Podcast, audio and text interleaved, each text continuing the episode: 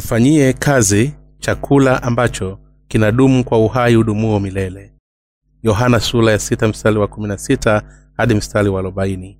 Hata ilipokuwa jioni wanafunzi wake wakatelemka baharini wakapanda chomboni wakaanza kuivuka bahari kwenda kapernaumu nako kumekwisha kuwa giza wala yesu hajafikia na bahari ikaanza kuchafuka kwa kuvuma upepo mkuu basi wakavuta makasia kadiri ya maili tatu nne wakamwona yesu anakwenda juu ya bahari na kukikaribia chombo. Wakaogopa naye akawaambia ni mimi msiogope. Basi wakataka kumpokea chomboni na mara hicho chombo kikaifikia nchi waliokuwa wakienda. Siku ya pili yake mkutano waliosimama ng'ambo ya bahari waliona ya kuwa hakuna mashua nyingine huko ila moja tena ya kuwa yesu hakuingia katika mashua ile pamoja na wanafunzi wake bali wanafunzi wake walikwenda peke yao. Walakini zikaja mashua nyingine kutoka tibelia mpaka karibu na mahali pale walipokula mikate wakati bwana aliposhukuru. Basi mkutano walipoona ya kuwa yesu hayuko huko wala wanafunzi wake waliingia mashuani wenyewe wakaenda kapernaumu wakimtafuta yesu. Hata walipomwona ng'ambo ya bahari walimwambia rabi wewe umekuja lini hapa. Yesu akawajibu akasema amini amini nawambieni ninyi mnanitafuta si kwa sababu mliona ishara bali kwa sababu mlikula ile mikate mkashiba. Msikitendee kazi chakula chenye kuharibika bali chakula kidumucho hata uzima wa milele ambacho mwana wa adamu atawapa kwa sababu huyo ndiye aliyetiwa muhuli na baba yani mungu. Basi wakamwambia tufanyeje ili tupate kuzitenda kazi za mungu. Yesu akajibu akawambia hii ndiyo kazi ya mungu. Mwamini yeye aliyetumwa na yeye. Wakamwambia unafanya ishara gani basi ili tuione tukakuamini? Unatenda kazi gani? Baba zenu waliila mana jangwani kama vile ilivyoandikwa aliwapa chakula cha mbinguni ili wale. Yesu akawambia amini amini nawambieni siye msa aliyewapa chakula kile cha mbinguni bali baba yangu anawapa ninyi chakula cha kweli kitokacho mbinguni. Kwa maana chakula cha mungu ni kile kishukacho kutoka mbinguni na kuupa ulimwengu uzima. Basi wakamwambia bwana siku zote utupe chakula hiki. Yesu akawambia mimi ndimi chakula cha uzima. Yeye ajaye kwangu hataona njaa kabisa naye aniaminie hataona kiu kamwe. Lakini naliwambia ya kwamba mmeniona wala hamwamini. Wote anipao baba watakuja kwangu wala yeyote ajaye kwangu sitamtupa nje kamwe. Kwa kuwa mimi sikushuka kutoka mbinguni ili nifanye mapenzi yangu bali mapenzi yake aliyenipeleka. Na mapenzi yake aliyenipeleka ni haya ya kwamba katika wote aliyonipa nisimpoteze hata mmoja bali nimfufue siku ya mwisho. Kwa kuwa mapenzi yake aliyenipeleka ni haya ya kwamba kila amtazamaye mwana na kumwamini yeye awe na uzima wa milele nami nitamfufua siku ya mwisho. Leo napenda kuongelea nawe juu ya mkate wa uzima uliotajwa katika yohana sura ya sita mstari wa kumi na sita hadi mstari wa arobaini.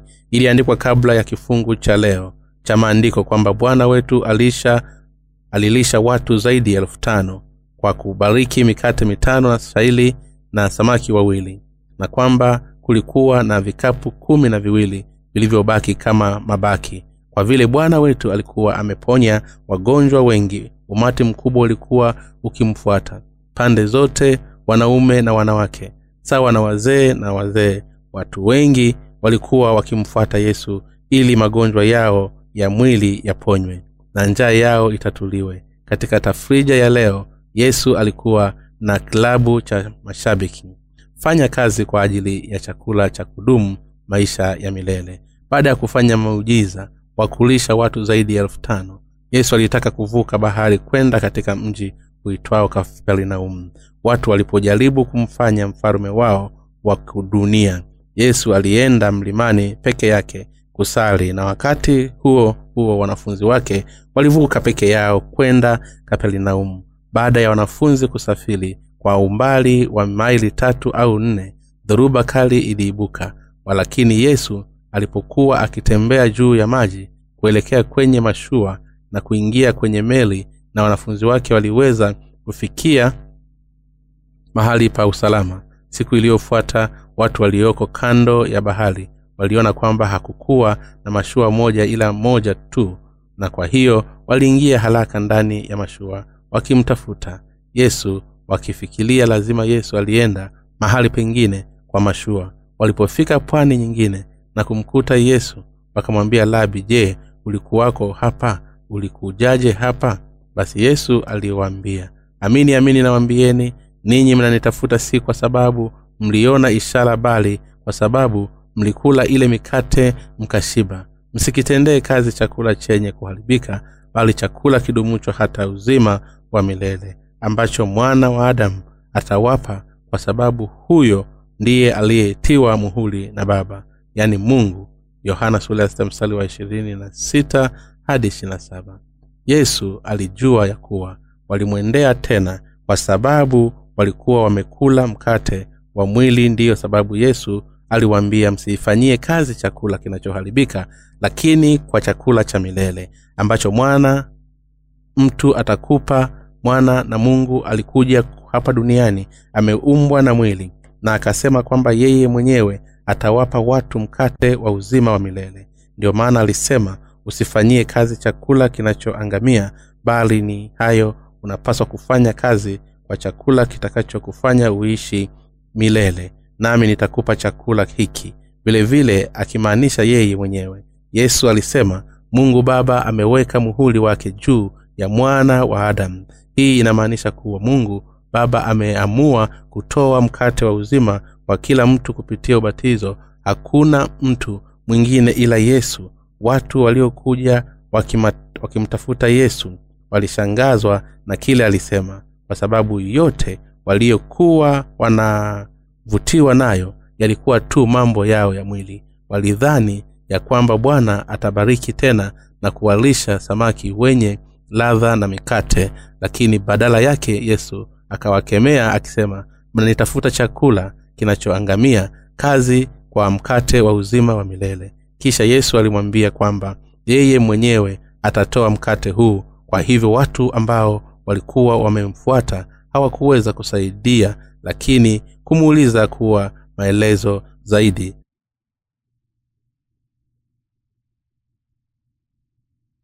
Ambao ni wa uzima wa milele. Lakini tufanye nini kufanya kazi za mungu?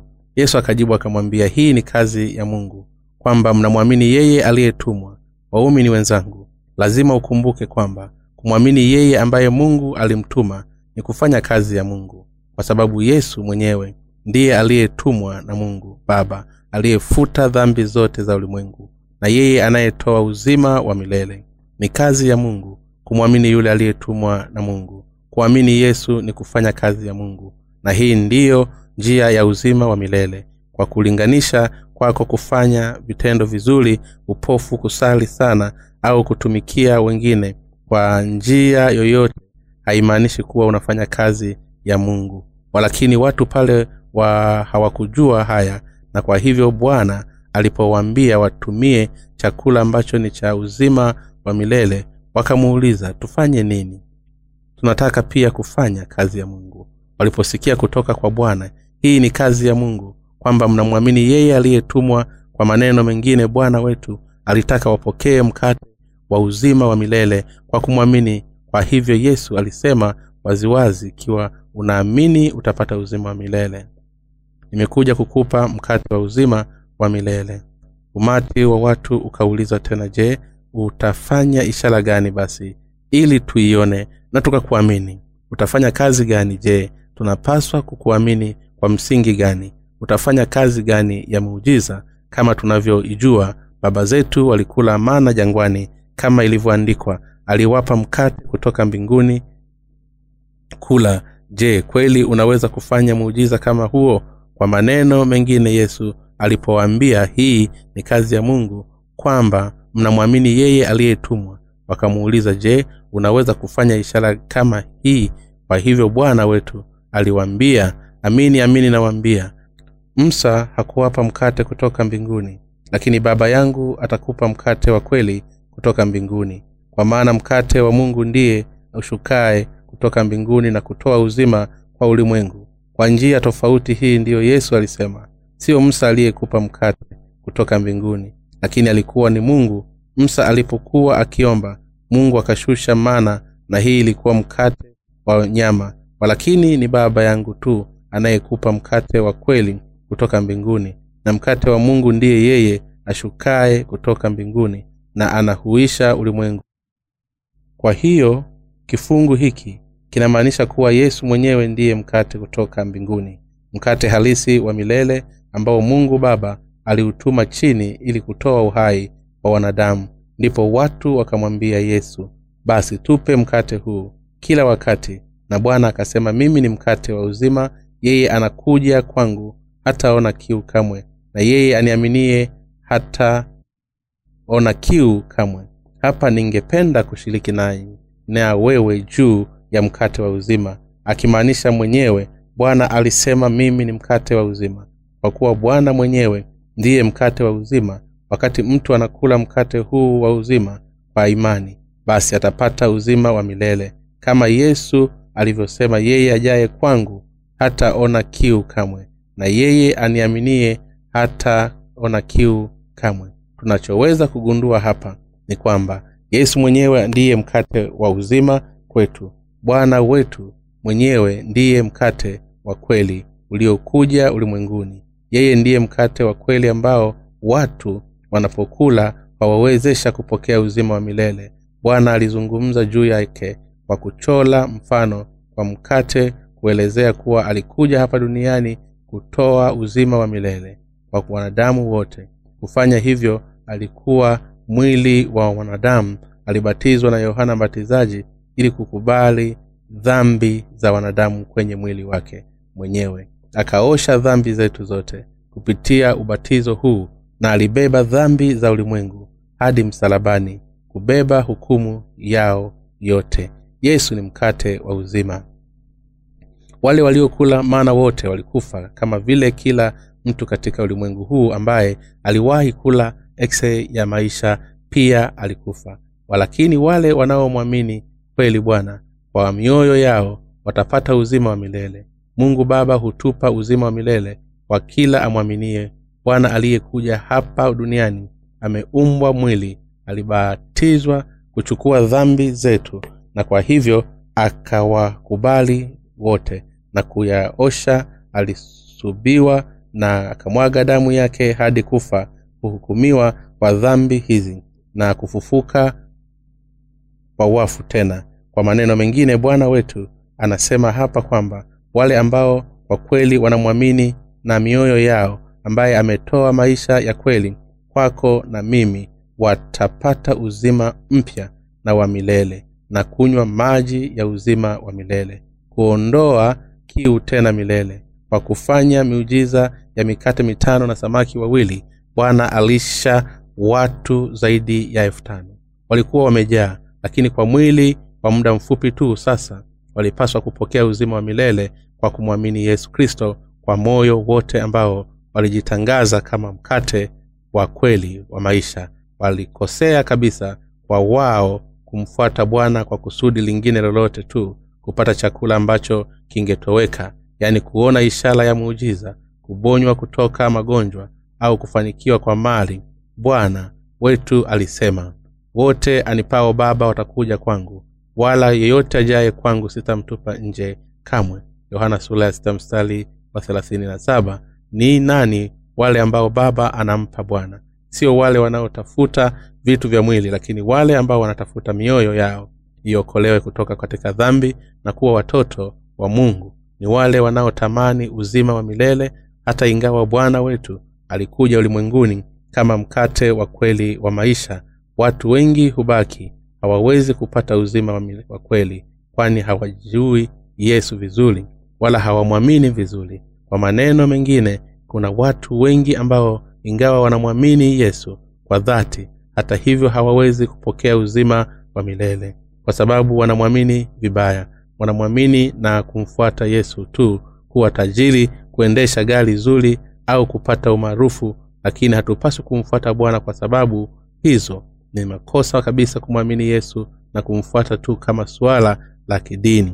Watu ambao mungu baba hutuma kwa bwana ni wale ambao roho zao ni maskini na wanatafuta vitu vya kiroho. Sio wale ambao wanashikilia utajiri wa ulimwengu huu.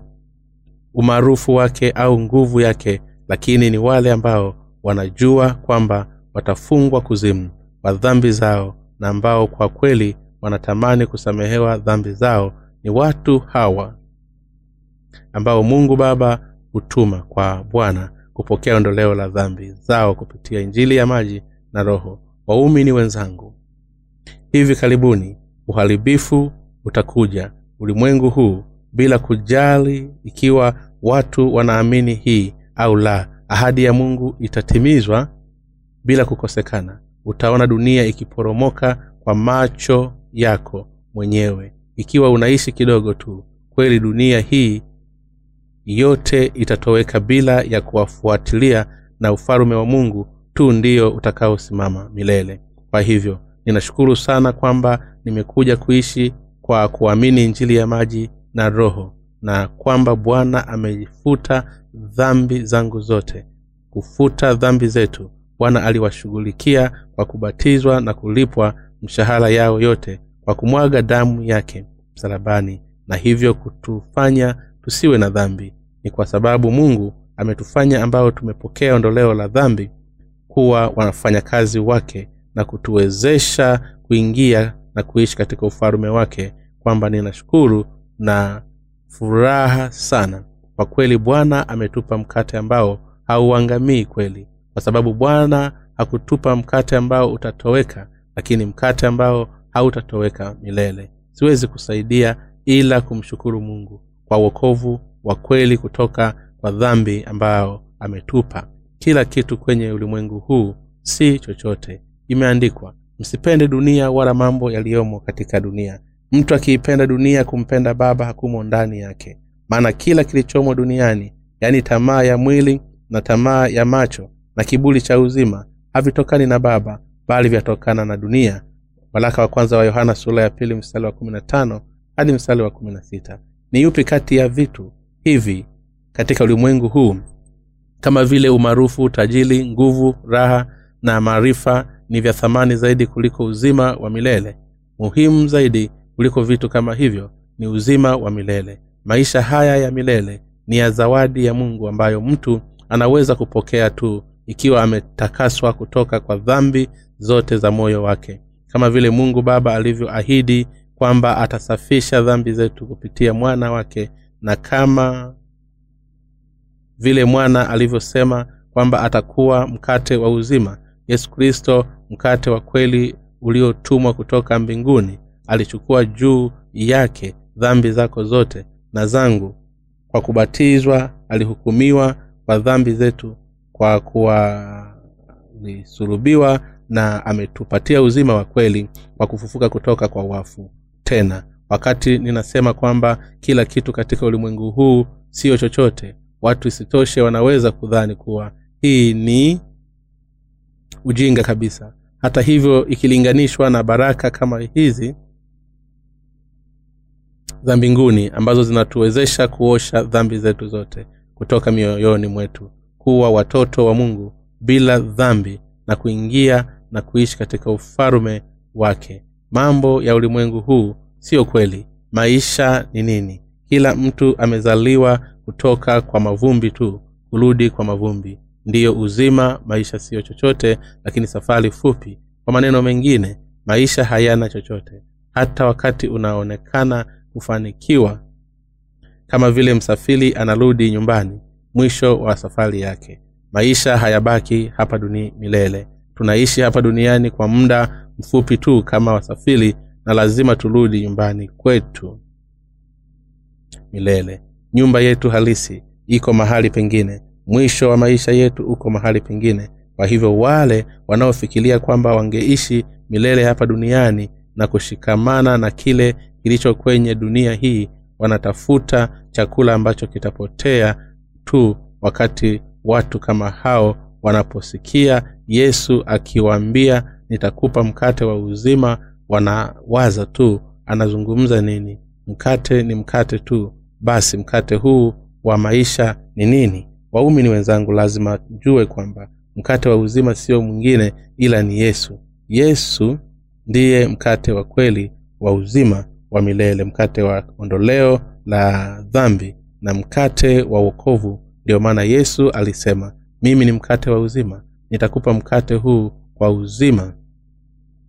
Ilishashuka kutoka mbinguni sio kufanya mapenzi yangu lakini mapenzi ya yeye aliyenipeleka. Ilikuwa kufundisha hii kwamba yesu alikuwa ametenda miujiza ya mikate mitano na samaki wawili na kuwalisha watu wengi na mkate wa miili yao. Kwanza yesu ni mkate wa uzima kwa hivyo wale wanaodai kumwamini yesu. Hata kama hawajui jinsi yesu amekuwa mkate wetu wa uzima ni upumbavu kabisa kwa maana wanatafuta mbele ya yesu sio mkate wa kweli kutoka mbinguni.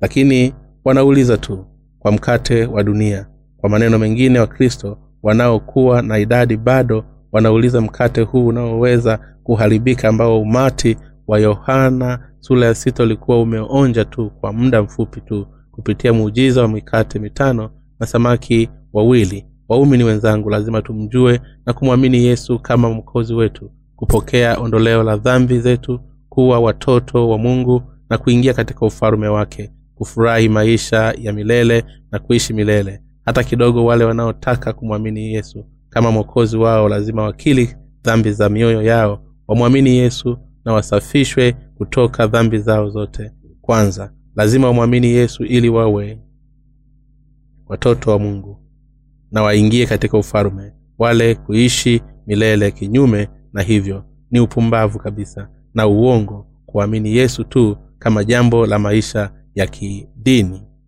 Yesu alisema wote ambao baba amenipa watakuja kwangu. Ni nani wale ambao baba aliwatuma kwa yesu kristo ni wale wanaotafuta vitu vya mbingu.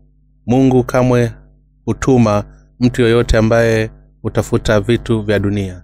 Sasa tunafanya mkutano wetu wa uamsho. Hata ingawa tumefungua njia kwa wale wanaotafuta vitu vya mbinguni huja kwenye mkutanyiko huu. Wachache wamekuja. Hii inaonyesha jinsi kila mtu ameachilia mbali vitu vya mbingu. Nyuma kutafuta vitu vya dunia tu kwa maneno mengine watu wanatafuta yesu anayetaka kuwa tajili kuponywa magonjwa yao kununua nyumba au kupata mwenzi mzuri. Watu kama hao wanaweza kuja kanisani kwetu bila kujali wala baba hatumi watu kama hao kwa yesu ambaye hutoa uzima wa milele ulio katika injili ya ukweli. Mungu anawatuma kwa wa makanisa ambao wenye dhambi wa kristo hukusanyika kila mtu anajua ikiwa kuna dhambi moyoni mwake na ikiwa yeye mwenyewe amefungiwa kuzimu au la. Unajua mwenyewe ikiwa unataka kumwamini yesu kwa kusudi la kiroho la kupokea ondoleo la dhambi zako au kwa kusudi la kimwili la kufanikiwa katika ulimwengu huu ikiwa utatoa ufahamu fulani moyoni mwako unaweza kugundua ikiwa unafuata mambo ya kiroho au ya mwili. Walakini licha ya hii watu wengi bado wanaendelea kudanganywa dhamili zao wenyewe na kufanya dhihaka kutoka kwa mungu. Mungu sasa anaanga shoka lake dhidi ya watu hawa. Anasema kwa nyinyi nyote ambao mnatafuta tu mkate wa nyama ninangojea kama tanulu tayari. Usijali kuhusu moto. Nitaendelea kuungua kwa kuwa nina uvumilivu sana. Wale ambao hawajazaliwa mara ya pili wanatafuta vitu vya mwili na ni zaidi ya uwezo wa kulazimisha hii. Walakini kilicho wazi ni kwamba motisha ya kuwa mkristo lazima iwe ya kikristo. Yesu alikuja ulimwenguni kama mwokozi ambaye angetuokoa kutoka kwa dhambi zetu. Matayo sura ya kwanza mstari wa ishirina moja. Hii inamaanisha kuwa yesu ndiye aliyetuokoa kutoka kwa dhambi zetu zote. Sio mtu anayetufanya kuwa tajiri kufanikiwa au afya tunamwamini yesu ili kupokea msamaha wa dhambi zetu kufanywa wenye haki kuwa watoto wa mungu na kuingia katika kuishi katika ufalume wake. Sio lazima umwamini yesu tu kupokea baraka za dunia kwa kuzingatia ukristo kama moja ya dini nyingi za ulimwengu. Ikiwa hii ndiyo sababu unamwamini yesu basi itakuwa bora kwako usimwamini yeye na kuamini tu kitu kingine. Bibilia inasema kwamba imeteuliwa na mungu kuwa wanadamu kuzaliwa mara moja na kufa mara moja kwamba baada ya hiki kutakuwa na hukumu. Waibrania sura ya tisa mstari wa ishirini na saba. Waumini wenzangu bwana wetu anajua sisi sote vizuri. Kwa jumla wanadamu wanapaswa kuishi katika ulimwengu huu kwa miaka themanini zaidi kisha waende kusimama mbele za uwepo wa mungu. Hii karibu vyote pia mtamaliza safari yenu hapa duniani na kurudi kwenye nyumba yenu ya milele. Nina hakika kwamba nyinyi nyinyi mnataka kupata na kupokea chakula ambacho hakiangamii wakati mnaishi duniani na kwa hivyo kuingia katika ufalume wa mungu. Kwa kufanya hivyo hiyo ni kuosha kutoka kwa dhambi za moyo wako. Lazima utafute kweli ikiwa unayo dhambi basi utafute jibu salisi la swali ninawezaje kuosha dhambi zangu? Lazima utoke kwa mungu kwa kuaminifu wote. Kwa maneno mengine lazima utoke kwa mungu kwa uokovu wa roho yako bila kuingilia kitu kingine chochote kwenye uhusiano wako na mungu. Mwenye dhambi lazima aondoe tamaa zake za mwili kama vile hamu ya umaarufu au pesa na badala yake afikirie tu kile anapaswa kufanya kuvunjia ukuta wa dhambi ambao umesimama kati yake na mungu kuna njia moja tu ya kukubaliwa na mungu kama mtu kamili. Lazima uoshwe kwa dhambi zako ili uhesabiwe kwa haki. Je unawezaje kuoshwa kutoka kwa dhambi zako? Je unaweza kusamehewa kutoka kwa dhambi zako kwa kuishi peke yako na kujaribu kuwa kwa bidii kukaa mbali na dhambi? Hapana hii haiwezekani. Unapaswa kufanya nini basi? Kama vile bwana wetu alivyosema katika siku hizi za kifungu cha maandiko ondoleo la dhambi ni kitu alipewa na bwana mwenyewe. Kwa sababu ni yesu kristo mwana wa mungu anayetupa ondoleo la dhambi. Anatupa uzima wa milele na anatubariki kuwa watoto wa mungu mwenyewe. Lazima tumwamini yesu. Mkate wa kweli uliopewa na mungu ulioshuka kutoka mbinguni. Je unaamini kuwa mkate wa uzima kutoka mbinguni ni yesu kristo je unagundua na kuamini katika kile yesu kristo alikufanyia wewe na mimi wakati alipokuja duniani? Ilikuwa mkate wetu wa kweli kwamba yesu alipokea ubatizo kwa ajili ya mwili wake kutoka kwa yohana mbatizaji. Yesu alichukua dhambi zetu kwa kupokea ubatizo huu. Alichukua dhambi za ulimwengu kusulubiwa na kumwaga damu yake hadi kufa na ilikuwa kutoa uzima wa milele kwa wanadamu kwamba bwana amefufuka kutoka kwa wafu. Yote hii ilipangwa mbinguni hata kabla ya kuumbwa. Lazima tushiriki katika uthibitisho wa mungu kwa kumwamini yesu kristo. Hii lazima tuamini kweli hii ya uokovu bila kushindwa. Ni wale ambao wanaamini kama hivi wanaopokea ondoleo la dhambi zao wanapata uzima wa milele na hula mkate wa kweli ulioshuka kutoka mbinguni. Hakuna mwingine ila huu ni muujiza kabisa ambao mungu alionyesha. Wakati alipokuja duniani watu wakamuuliza yesu kama ilivyoandikwa msa akashuka mana kutoka mbinguni na tukala je ni nini ishara yako? Basi utakayotufanyia tukuamini. Muujiza mkubwa zaidi katika ulimwengu huu ni nguvu ya bwana ambayo imefuta zambi zetu nyekundu mara moja na ukweli kwamba bwana alizaliwa hapa duniani ameumbwa katika mwili wa mwanadamu.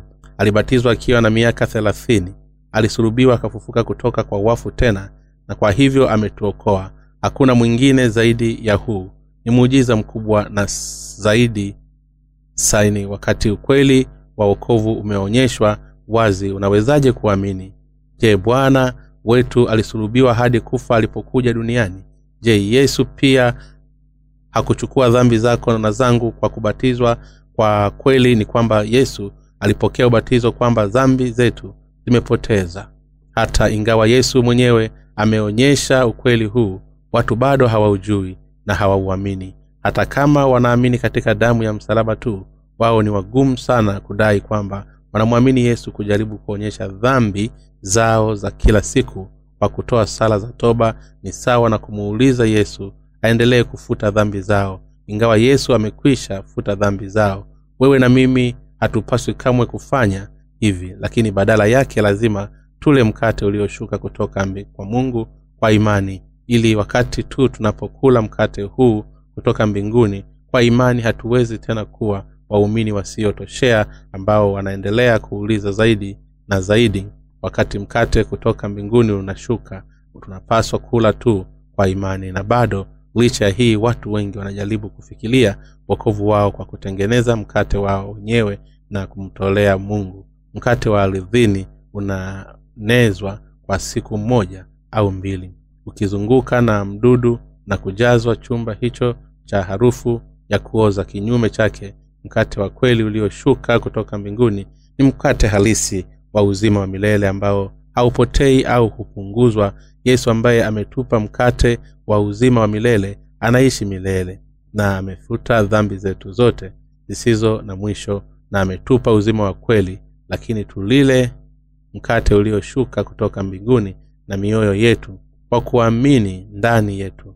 Na mioyo yetu ni lazima kula na kuamini mkate uliopewa na bwana na mioyo yetu. Ikiwa tutakula mkate wetu hii haitageuka kuwa mkate wa uzima. Je wenye dhambi wanahitaji nini? Je hazihitaji kuosha mioyo yao kutoka kwa dhambi zao kuwa watu wasio na dhambi na watoto wa mungu? Na kujiandaa kwa ulimwengu unaofuata kila mtu anahitaji aina ya imani ambayo itamwandalia ulimwengu ujao. Haijalishi jinsi watu wanaishi katika ulimwengu huu wa sasa. Baada ya yote maisha hapa duniani ni efemelo ikiwa watu wanaishi vizuri au la maisha yao yote ni mafupi. Kila kitu cha dunia hii ni cha muda mfupi tu. Binadamu lazima kula mkate ambao ulishuka kutoka mbinguni.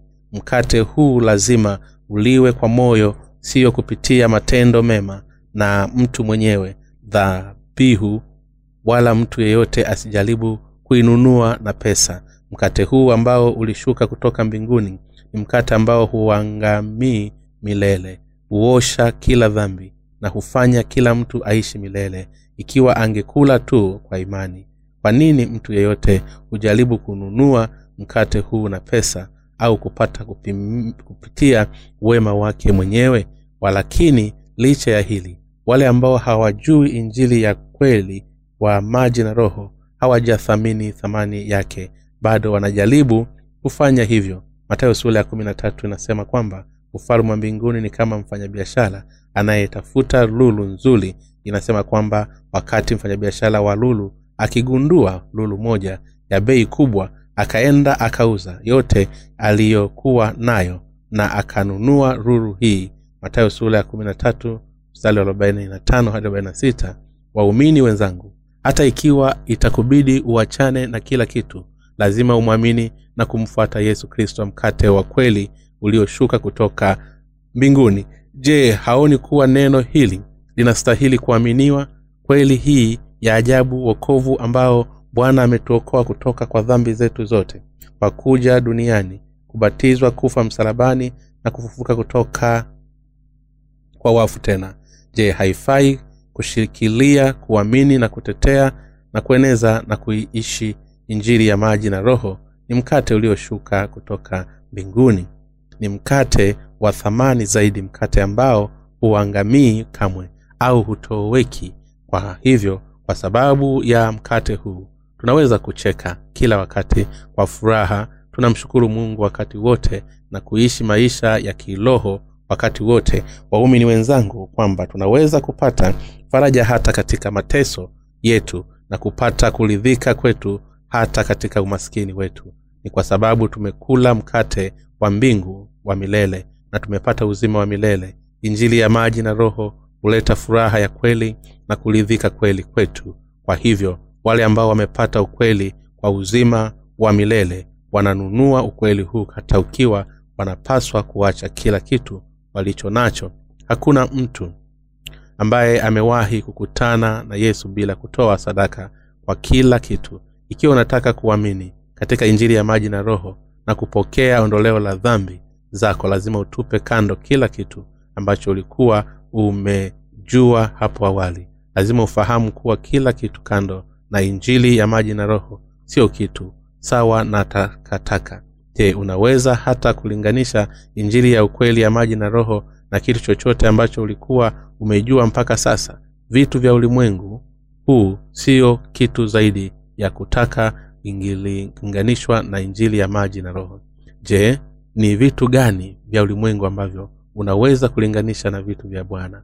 Kila kitu cha ulimwengu kitaharibiwa kwa wakati kwani yote yatapotea na kutoweka. Bwana akaja hapa duniani atupatie mkate wa uzima ambao hautapotea au kuharibika. Yeye ndiye mkate wa kweli wa maisha ulioshuka kutoka mbinguni kwa kuwa mkate wa kweli wa maisha bwana ameifuta dhambi zako zote na zangu. Kwa kubatizwa alichukua dhambi za ulimwengu na kusafisha dhambi zetu zote.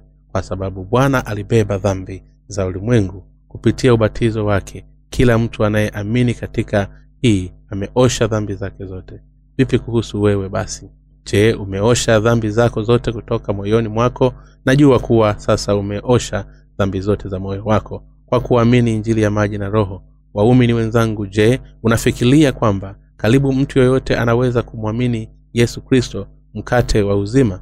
Hapana tunaweza kumwamini bwana ikiwa tu atakutana na sisi kwanza.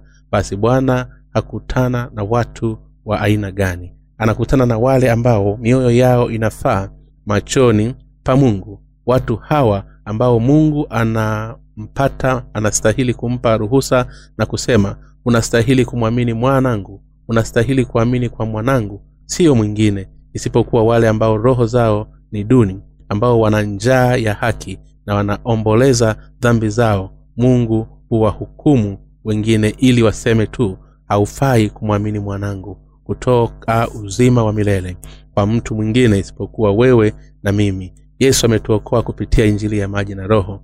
Bwana wetu alisema aulaye mwili wangu na kuinywa damu yangu anao uzima wa milele nami nitamfufua siku ya mwisho. Yohana ya wa na nne. Kile kitatukuza siku ya mwisho pia ni imani hii katika injili ya maji na roho. Waumini wenzangu kwamba unaamini katika bwana kama mwokozi wako ni baraka nzuri sana umekubali injili ya maji na roho na roho ya kumwamini bwana kama mwokozi wako unafikiri unaweza kukubadilisha imani hii na kitu kingine? Je unafikiri kuna kitu kingine ambacho ni cha thamani zaidi kuliko hiki? Bwana mwenyewe amekuwa mkate wa uzima kwa injili yetu na alituambia njoo tumuone alisema ikiwa unanilea mimi kwa imani utapokea ondoleo la dhambi zako na kupata uzima wa milele. Uhai wako wa milele utahakikishwa. Nimekuandalia kila kitu. Lazima tuelewe kweli yesu kristo kama mkate wa uzima kumwamini kweli. Lazima tulile mkate huu wa kweli wa maisha katika wakati huu. Kuna wakristo wengi wanaodai kumwamini yesu lakini ni wangapi kati yao wanamwamini yesu kama mkate wa kweli wa maisha? Ni watu wangapi huja kanisani kumwamini yesu kristo kama mwokozi wao na mkate wao wa kweli ni wachache sana. Shida ni kwamba karibu wakristo wote wanamwamini yesu kwa njia yao wenyewe bila kujua nini wanapaswa kutafuta. Kweli kilicho muhimu zaidi kwa mkristo yeyote ni ondoleo la dhambi. Imani huanza kutoka kwa ondoleo la dhambi na wakati imani inapoanza vizuri kama hivi unaweza kupata kila baraka kutoka mbinguni. Je umejazwa sana kiroho wakati unapiga tu juu ya uso wa neno ukiacha kile kinachohitajika sana kitufe cha kwanza kwenye maisha yako ya imani imewekwa vizuri wakati unajua na kuamini katika kweli kwamba bwana amekuwa mkate wa uokovu kwako na kwangu. Kufuta dhambi zako na zangu. Bwana alibeba dhambi zetu kwa kubatizwa kumwaga damu yake msalabani na kufufuka kutoka kwa wafu tena. Kwa sababu bwana ametimiza wokovu wetu kabisa. Ametuwezesha kupata wokovu wetu. Ikiwa tu tunamwamini kweli huu ndio ujumbe wa msingi ambao bwana wetu anatutolea kupitia kifungu cha maandiko cha leo. Na bwana akasema wala yeyote ajaye kwangu sitamtupa nje kamwe. Yohana shula ya mstari wa 37 wale wote ambao hutoka kwa bwana wakitafuta ondoleo la dhambi zao watapata injili ya maji na roho na kwa kuamini injili hii kwa mioyo yao wote watakombolewa kutoka kwa dhambi zao. Tunapokuja na kusimama mbele ya uwepo wa bwana lazima tufanye hivyo kwa kusudi la kiroho. Lazima tuje kwa mungu kwa wokovu wa roho zetu na faida yetu yeyote anayotoka kwa bwana kwa kusudi lingine lolote itatoka kwenye harakati za uzima wa milele kwa maana yeye haamini injili ya ukweli ya na moyo wake ingawa inaweza kuonekana sawa katika mwonekano wa nje ikiwa mtu anamfahamu bwana kwa kusudi la kiroho au kwa kusudi la mwili. Matokeo yake ni tofauti sana. Yesu kristo mkate wa kweli kutoka mbinguni ametuokoa kutoka katika dhambi zetu zote kupitia ubatizo wake na damu yake msalabani. Kwa hivyo bwana ametupatia uzima mpya na ametuwezesha kuishi pamoja naye milele tusichukue mauti tena. Sasa akiamini ukweli kwamba mtu yeyote anayeamini injili hii ya kweli ame amepokea ondoleo la dhambi zake na akiamini kwamba tutaishi tena siku mwisho lazima tutimize kila kitu ambacho mungu amekabidhia katika wakati huu wa sasa. Wakati dhiki kuu ziko karibu lakini tuwe na tumaini na lazima tuamini injili hii ya kweli na mioyo yetu. Acha sote tuishi kwa imani alafu twende kwa bwana wetu kukutana naye uso kwa uso. Mungu wa mbinguni na akubariki. Amen